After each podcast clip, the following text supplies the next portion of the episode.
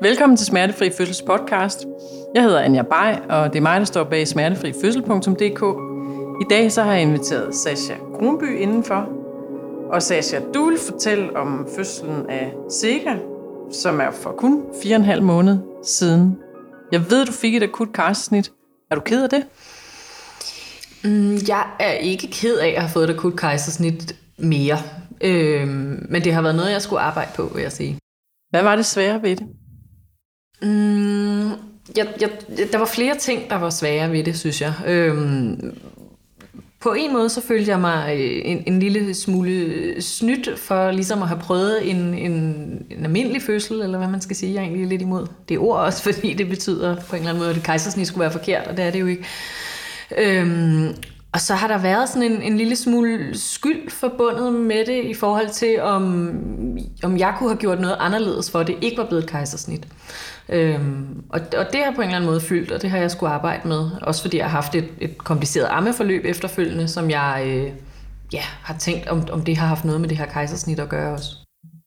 Sasha, kan du huske, da din fødsel startede? Hvad skete der, da du fik den første V? Mm, da jeg fik den allerførste V, der gik jeg faktisk hjemme fra mig selv på vej til Rigshospitalet sammen med min kæreste og øh, en, en masse grej, vi skulle have med øh, over til, til fødegangen. Og der fik jeg ligesom den, den første V. Øhm, og jeg var faktisk lidt overrasket, fordi jeg ikke synes, at øh, det var så slemt. øhm, det var jo selvfølgelig også i den helt spæde fase, øhm, men... Øhm, men det, det var sådan en spænding i underlivet, som jeg, jeg, på det tidspunkt følte jeg den lidt som, som en, en slem menstruationssmerte, men som kom og var ikke så kraftig, og så intensiverede den ligesom lidt, og så fasede den ud igen. Øhm, og så var den ligesom væk. Og det, det var sådan, jeg oplevede min første V. Og så kom der en igen lidt efter, der gik lidt tid, ikke? og så, øh, ja, så intensiverede de langsomt løbende. Hmm. Hvor var du henne, da du vidste, nu er jeg i aktiv fødsel? Nu kan jeg mærke, nu kommer de som perler på en snor. Nu sker der virkelig noget. Hvor befandt du dig henne? Mm, jamen, der var jeg på Rigshospitalet. Øhm, jeg har været i sådan en lidt sær øhm, situation i forhold til min fødsel, fordi man allerede i uge 20 til min 20 ugers scanning fandt ud af, at jeg havde en navlesnor, der sad yderligt i min moderkage. Og øh, det betød, at man godt lige ville holde øje med mig i graviditeten, og jeg var inde til en ekstra scanning, hvor de skulle sikre sig, at øh, mit barn voksede, som hun skulle. Og, øh, og det betød også, at når jeg skulle føde, så skulle jeg øh, ind på Rigshospitalet tidligt i fødselsforløbet, fordi de gerne ville monitorere på, øh, på mit barn. Så, øh, så man kan sige, min fødsel startede egentlig på den måde, at, at mit vand gik derhjemme, og så ringede jeg ind til Rigshospitalet, som sagde, at jeg bare skulle komme med det samme.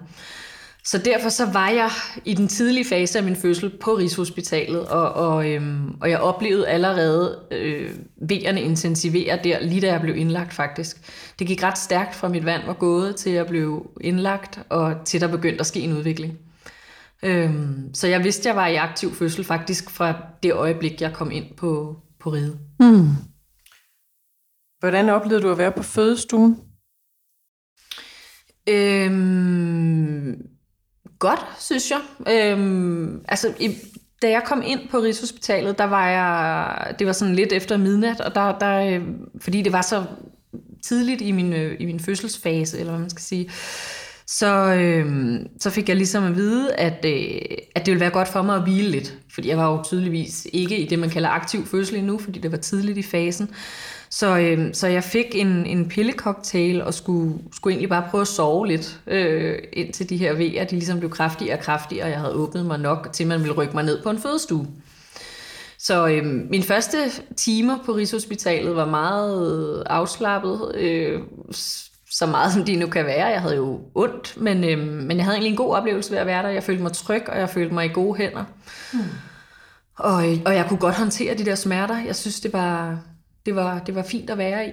Var du på fødestuen, mens at du lå og hvilede og ventede på, at der skulle ske noget, eller var du i sådan et... Nej, der var jeg i et andet rum. Ja. ja, jeg var i et andet rum til at starte med, og så var det faktisk først om morgenen omkring syvetiden, når jeg blev rykket over på en fødestue. Hmm.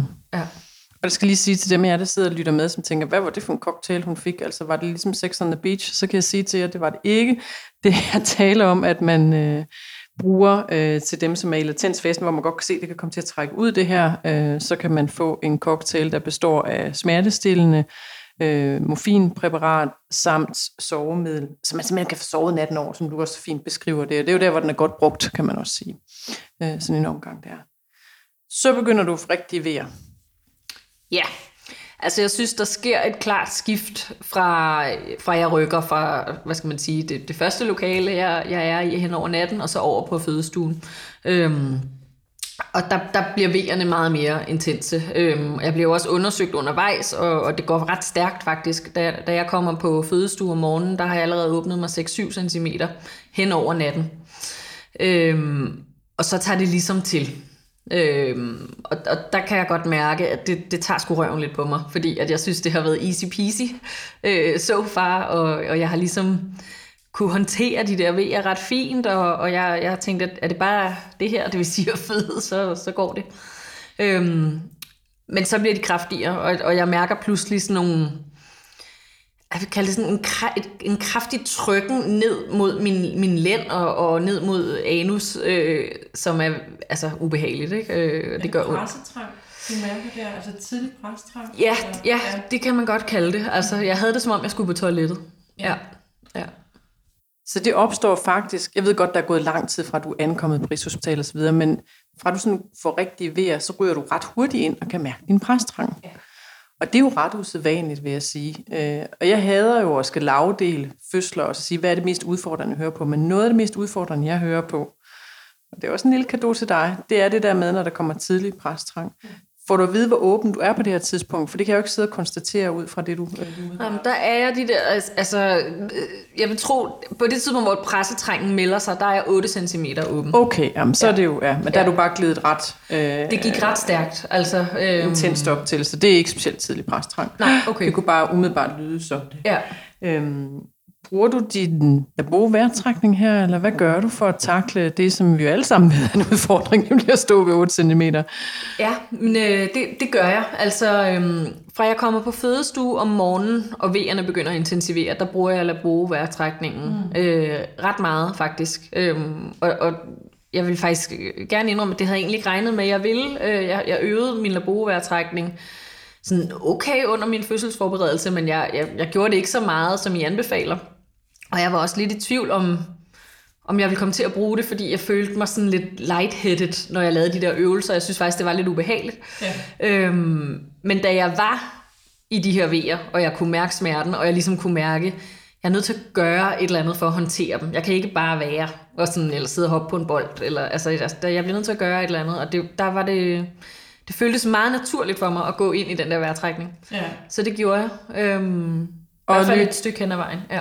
Og lytte efter dig, der sidder og øh, lytter med, fordi det kan være det der med, øh, ja, eller jeg hører i hvert fald meget på det, med at bruge vejrtrækning, når man træner det, og så kontra over til øh, fødslen, hvor at, I bruger nemlig tit ordet, jamen det føles bare naturligt at trække vejret på den her måde, og på baggrund af de øvelser, man har lavet med i træningen, så har man tænkt sådan lidt, mm, helt sikkert, ikke?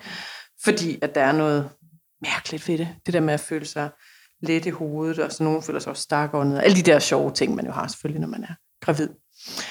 Og det var bare en indskudt øh, bemærkning i forhold til, så er du 8 cm, Sasha, og du begynder at have den der følelse, åh, jeg skal på toilettet. Hvad sker der så derfra? Jamen altså, der sker ligesom det, at jeg... Øh, altså man kan sige, at i hele fødselsforløbet har jeg jo haft øh, først en, en bånd om min mave, der har målt på min øh, datters øh, hjertefrekvens. Øhm, og den har egentlig været sådan fin det meste af tiden. Den har haft nogle dyk, i, mens jeg forvejer.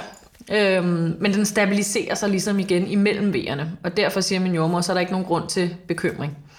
Men da vi når hen, øh, hvor jeg er 8 cm åbnet, der begynder hendes hjerterytme at dykke mere og, og, og blive nede i længere tid.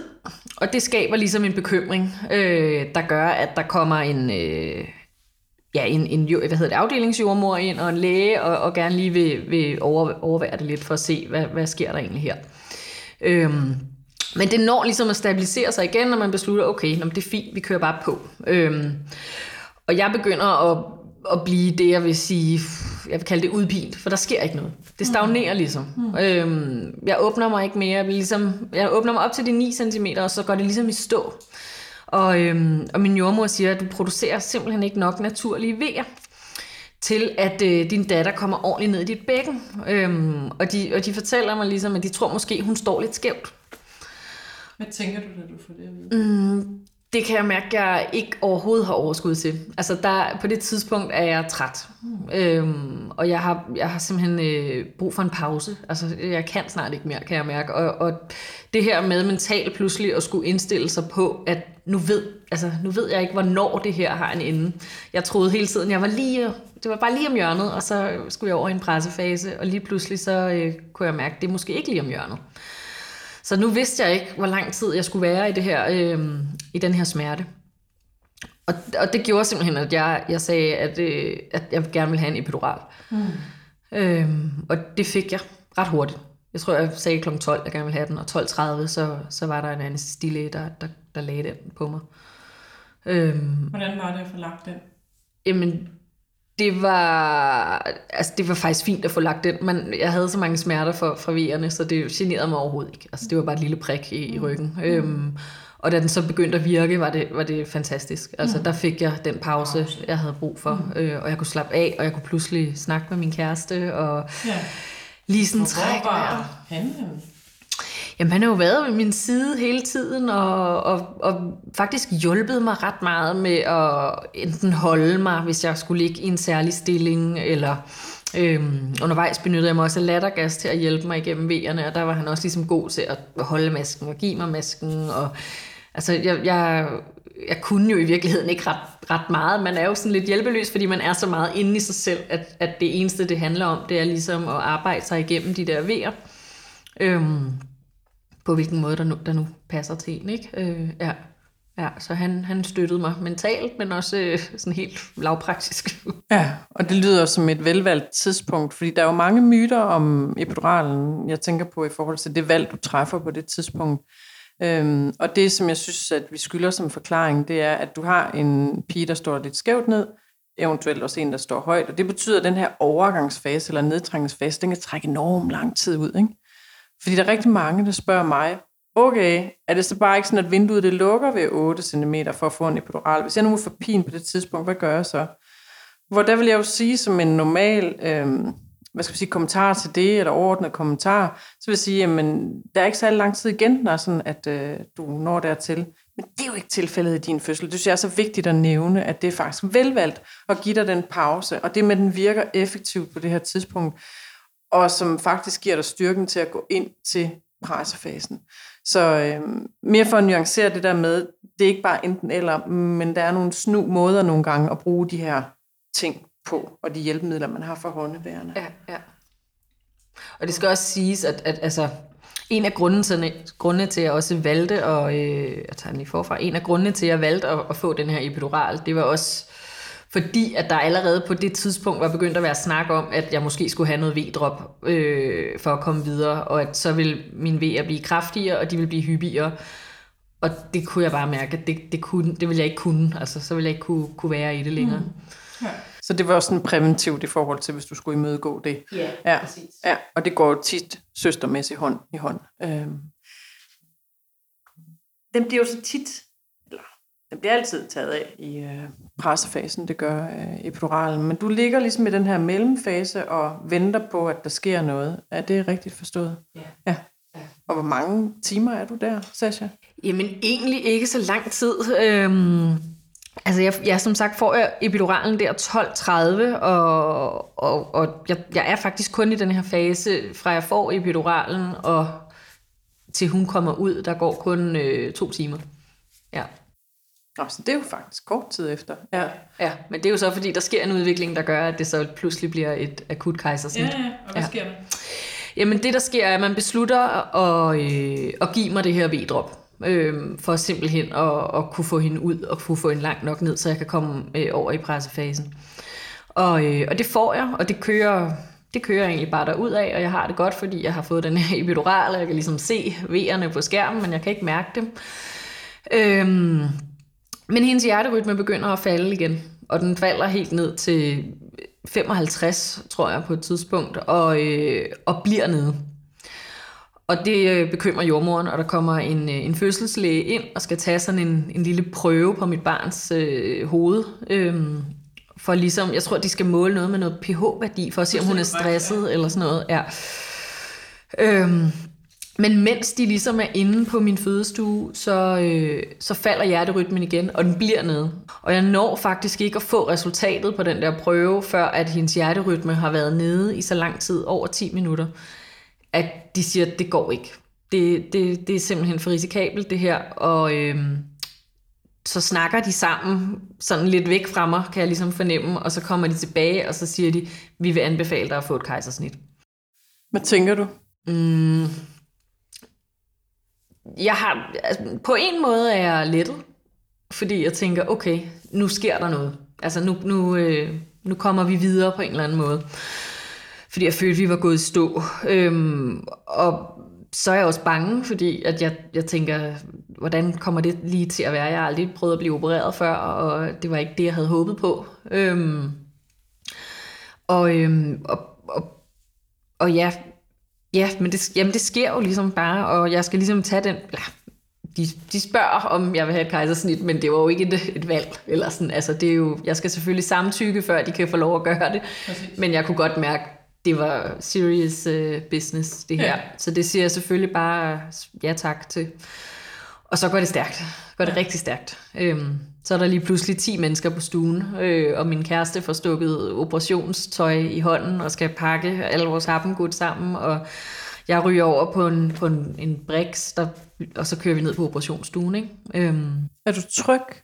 Jamen det sjove er, at jeg er faktisk tryg, og, og nu siger jeg, at jeg er bange. Det, jeg var også bange, men jeg var bange for, hvordan det ville være for mig. Jeg var ikke bange for at dø, og jeg var ikke bange for mit datters liv. Og det var jeg ikke af den grund, at jeg simpelthen havde den mest fantastiske jordmor, som, øh, som var der for mig. Altså det var tydeligt at mærke, at i det forløb, hvor det øh, gik fra, øh, at det var en, en, en, ja nu siger jeg normal fødsel igen, men en, en vaginal fødsel, og hvor øh, hun ligesom var min, min primære caretaker, så, øh, så var det nogle andre, der tog over nu. Og, og hendes rolle i det var egentlig bare at støtte mig. Så hun blev faktisk en omsorgsperson. Det gjorde hun, og det var hun virkelig god til. Mm. Altså, det, hun gjorde mig så tryg. Og, øh, Hvad sagde hun til dig? Jamen hun sagde, Sasha, det her er det bedste at gøre nu, fordi at øh, dit barns rytme, hjerterytme falder, og det er det eneste rigtige at gøre, men prøv at hun er ikke i livsfare. Og, og vi har de bedste professionelle mennesker omkring os til at gøre det her, og det kommer til at gå ret stærkt. Øhm, og så sagde hun, men prøv at det er ikke akut i den grad, vi kalder første grad. Øh, det her, det er hvad vi kalder et anden grads kejsersnit. Så, så du skal ikke være nervøs for, at, at din datter, hun er altså, i livsfar. Øhm, så ja, så, så jeg følte mig faktisk bare rigtig tryg. Jeg tror, min kæreste havde det på en anden måde, men det var også fordi, at jeg var ligesom i fokus der. Ja, for jeg skulle lige så spørge, hvem tog sig af ham? Ja, og det, det, det, det tror jeg også, jordmoren prøvede til sidst, men i starten, der tog hun sig af mig, og jeg øh, har snakket med ham efterfølgende omkring det, hvor han sagde, at han var faktisk ret bange. Men, øh, men han var også ligesom nødt til at tage sig sammen, følte han, fordi det var ligesom mig, der skulle på operationsbordet, ikke? Så han, øh, han siger, som han siger, ja, han mandede sig op og, og var der for mig, ikke? Øh, og, og pakkede sin, ja, sin angst væk. Hvad sker der, da I kommer ind på operationsstuen? Jamen, der er ligesom også alle de her mennesker, som på en eller anden måde fungerer som et stort symfoniorkester. altså, det har været meget imponerende at se. Øh, fordi de taler med hinanden, hen over hinanden, og de kommer alle sammen hen og introducerer sig til mig også. Øh, og man ligger jo ligesom der midt i det hele, og, og bliver yderligere bedøvet, og pillet ved og rykket rundt, og gjort klar, og alt det her, og det går sindssygt stærkt. Øh, og, og, og jeg kunne godt mærke, at altså, min adrenalin kørte, og øh, mine hænder rystede, og altså, jeg, jeg var tør i munden, og altså, det, jeg havde det ikke rart ved at sige, men jeg var også klar til, at nu skulle det her bare gøres. Øhm, ja, og det, det bliver det jo så gjort. Altså, de, øh, det, ja, fra de beslutter, at det her kejsersnit skal tages, og til min datter kommer ud, der går 16 minutter. Og du ligger ned på ryggen, du har fået en spinalblokade, du har det her grønne klæde op foran. Hvor er din kæreste henne? Min kæreste, han sidder øh, til venstre for mig, øh, op ved mit ansigt, mm. øh, og holder mig i hånden. Ja. Hvad kan du se fra der, hvor du befinder dig? Mm, jeg, kan, jeg kan ligesom se det her grønne klæde, der jo er foran mit hoved. Øh, og så kan jeg se, at der er nogle mennesker, der piller nede, øh, eller kan se deres ansigter øh, og se, at de står rundt omkring mig. Øh, men jeg er ret fokuseret på at bare kigge på min kæreste og, og ligesom være i det med ham. Øh, kan du høre lyde i rummet? Mm, ja, men jeg, jeg, jeg hører instrumenter, og, altså, men, men jeg husker ikke at høre altså sådan ubehagelige ting. Det, det husker jeg faktisk ikke. Øhm, jeg, jeg tror, at, at jeg var så fokuseret på at, at være sammen med, med min kæreste Oliver og, og, at have en, en intens moment med ham, som gjorde, at jeg ikke var så fokuseret på, hvis der kom en grim lyd, eller altså, hvad ved jeg, en sav, eller jeg ved ikke, hvad de kunne, kunne bruge, men et eller andet, der gjorde, at, øh, at jeg fik nogle billeder i hovedet af, hvad der foregik. Så han blev ligesom dit anker og dit fikspunkt ja. undervejs? Det må man sige, i høj grad, ja. ja. Og så kommer jeres pige til verden? Ja, så spørger de mig faktisk, øh, da de skal til at, at, at ligesom hive hende ud af, min, af mit underliv, så spørger de, om, om, de, om, jeg, om de skal sænke klædet, og jeg vil se det. Øh, og det vil jeg gerne. Øh, så de tager ligesom det her grønne klæde ned, så jeg kan se, øh, først og fremmest kan jeg se min egen tykke mave, øh, og så kan jeg ligesom se, hvordan øh, de hiver hende op. Og øh, altså, det var en ret vild følelse, fordi selvom man jo er bedøvet, så kan man godt mærke noget. Altså man kan godt øh, fornemme, der bliver rodet rundt i, i ens underliv. Og særligt, da hun skulle ud, kunne jeg mærke det. Øh, altså der kunne jeg sådan mærke, der blev møffet. Øh, og, og så kunne jeg jo også se det lige pludselig. Altså det her med, at nu, nu kommer hun ud. Og så bliver hun ligesom trukket op, og hun, øh, hun skriger med det samme, hvilket jo er en kæmpe lettelse, fordi man ved, så er der luft i lungerne. øhm, og så er hun simpelthen ude. Ja, så er hun der. Hvordan ser hun ud? Hun er ret blå, synes jeg, og, og, og, og snasket og sådan lidt hævet i ansigtet. Ikke sådan en baby, hvor jeg tænker, wow, hvor du nuttet. øhm, men øh, ja, ja, ja en, en, en slimet, nyfødt baby, der ser helt vildt ud, men som jo også bare var helt fantastisk fra start af. Det synes jeg faktisk. Det, det var jeg ikke sikker på, jeg ville have synes, men øh, det synes jeg. Hmm. Hvordan havde du det bagefter? Mm. Jeg var ret medtaget af den bedøvelse. Mm. Øhm, det var faktisk noget af det, jeg synes, der var, der var hårdest ved at få det her kejsersnit. Det var, at jeg... Øh, altså, de, de spurgte, om jeg lige ville have hende liggende hos mig, lige efter hun var blevet taget ud, og de havde klippet navlestrengen. Øhm, og, og det, følte jeg ikke, jeg kunne. Og jeg blev nødt til ligesom at sige, jeg, I må gerne ligesom lægge hende over til mig, men I bliver nødt til at holde hende, fordi jeg, min, jeg kan ikke mærke mine arme nok til, at jeg føler, at jeg kan holde fast i hende. Øhm, så øhm, det, det synes jeg var svært, kan jeg huske. Jeg ville gerne have hende op til mig, men det kunne jeg ligesom ikke, og jeg skulle også sy sammen og sådan noget, og, og hun havde også fået en lille smule fostervand i lungerne, så hun skulle ligesom over på et bord og suge det ud. Så det blev lige sådan et hurtigt, et hurtigt hej. Øhm, og så skulle vi begge to på en eller anden måde videre til, ja, til nogle andre ting. Og var det okay? Mm, det, var, det var sådan, det var, vil jeg sige. Det kunne ikke være anderledes. Men jeg, jeg, jeg havde en kæmpe trang til, at hun bare skulle ind i min favn øh, mm. og ligge med hende. Mm. Øhm, og det er jo blandt andet en af de ting, som, som efterfølgende har, har fyldt øh, i mine tanker i forhold til det her med at få et kejsersnit, og ikke bare få sit barn direkte op på maven og, og have den her hud mod hud kontakt lige fra start af. Øhm, fordi det, det fik jeg ikke, og det, det følte, følte jeg lidt, jeg blev snydt fra, eller for på en eller anden måde. Ikke?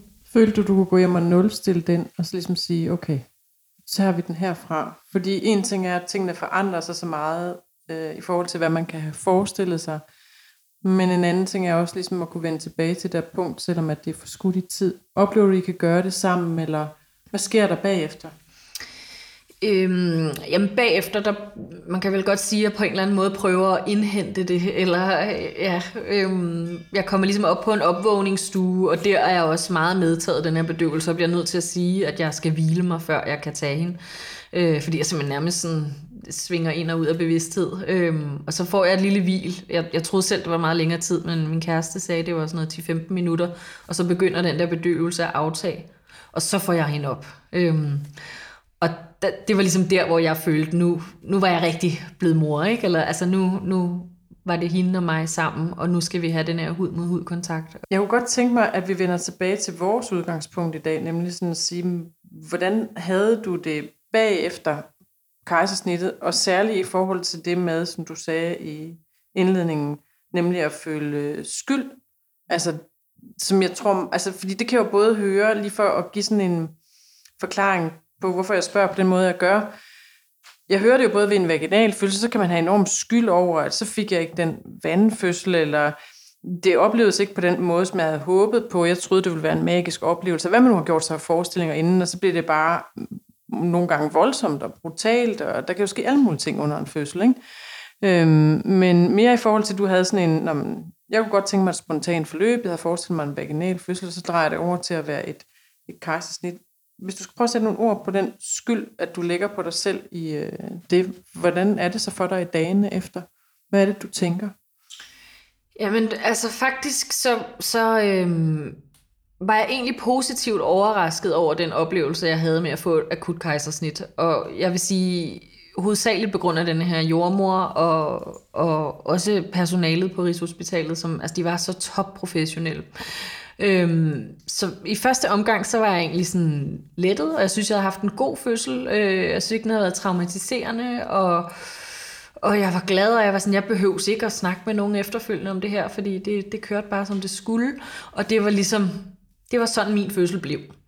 Men så gik der alligevel nogle dage, hvor at, øh, at det begyndte at fylde mere, kunne jeg mærke. Øh, og jeg havde ligesom, jeg havde fået øh, tilbudt at kunne komme til sådan en efterfødselssamtale hos en jordmor. Og det kunne jeg ligesom mærke, at jeg, jeg faktisk havde behov for mere og mere. Også for at fortælle det forløbet igennem, i forhold til, hvad var det egentlig, der skete. Fordi det går meget stærkt, og øh, du har smerter, så der er en masse mellemregninger, som, ja, som jeg simpelthen havde glemt. Og det kunne jeg mærke, at jeg har brug for at vide præcis, hvad der skete. Netop også for på en eller anden måde at finde ud af, kunne jeg have gjort noget anderledes? Jeg blev ved med at spørge mig selv, hvis nu jeg havde sagt, nej, men jeg vil ikke have det kejsersnit. Jeg vil hellere bare vente og se, øh, om vi ikke kan få hende ud på den, øh, ja, igennem, altså ja, ved en vaginal fødsel i stedet for. Så for dig, så var forklaringen om det kliniske forløb en slags sti ind igennem, hvor du så ligesom kunne sige, kunne jeg have taget nogle andre øh, veje ind igennem det? Det var sådan, at du så den samtale med jordmoren. Jeg tror, jeg havde brug for at få at vide, at jeg ikke kunne have gjort noget anderledes. Mm. Øhm, ja. Og, det, ja, og det, det kunne jeg heller ikke. Altså, så var jeg til den her samtale, og, hvor vi ligesom gennemgik det. Og som hun sagde, der var ikke andre udveje. Det var ligesom den eneste måde, hun kunne komme ud, hvis hun skulle klare. Sasha, hvad vil du sige til andre, som måske sidder og lytter med her efter, at de selv har fået et kejsersnit, og stadigvæk måske kan bære på den her skyld, som du er inde over? Hvad dukker op for dig, når jeg siger det på den her måde? Altså jeg vil sige, det er utrolig vigtigt at på en eller anden måde slippe den skyld. Øhm, for det er ikke ens egen skyld, at man får et akut kejsersnit. Det vil det aldrig være. Øhm, og, og hvis man har brug for hjælp til at, at, at slippe skylden, så synes jeg, man skal søge den hjælp. Øhm, og jeg synes, det her med at, at få en efterfødselssamtale, det er virkelig noget, man skal, man skal overveje. Øhm. Og der vil jeg gerne sige til alle, der sidder og lytter med, alle i Danmark, der har født, har ret til en efterfødselssamtale. Mange er bare ikke opmærksomme på det, og det er uanset, hvor man har født henne. Øh, så bed om det på dit fødested. Det kan være afgørende betydning for at øh, få forløsning efterfølgende. Og netop få placeret, hvor ligger det henne det her. Og skylden ligger aldrig hos den, der har født. Alle burde have en guldmedalje, bare fordi de har født. Og med de sidste ord vil jeg også sige kæmpe tillykke til dig, Sasha, med fødslen af Sikker. Tak fordi du på sådan et tidligt tidspunkt øh, vil komme og fortælle os om det.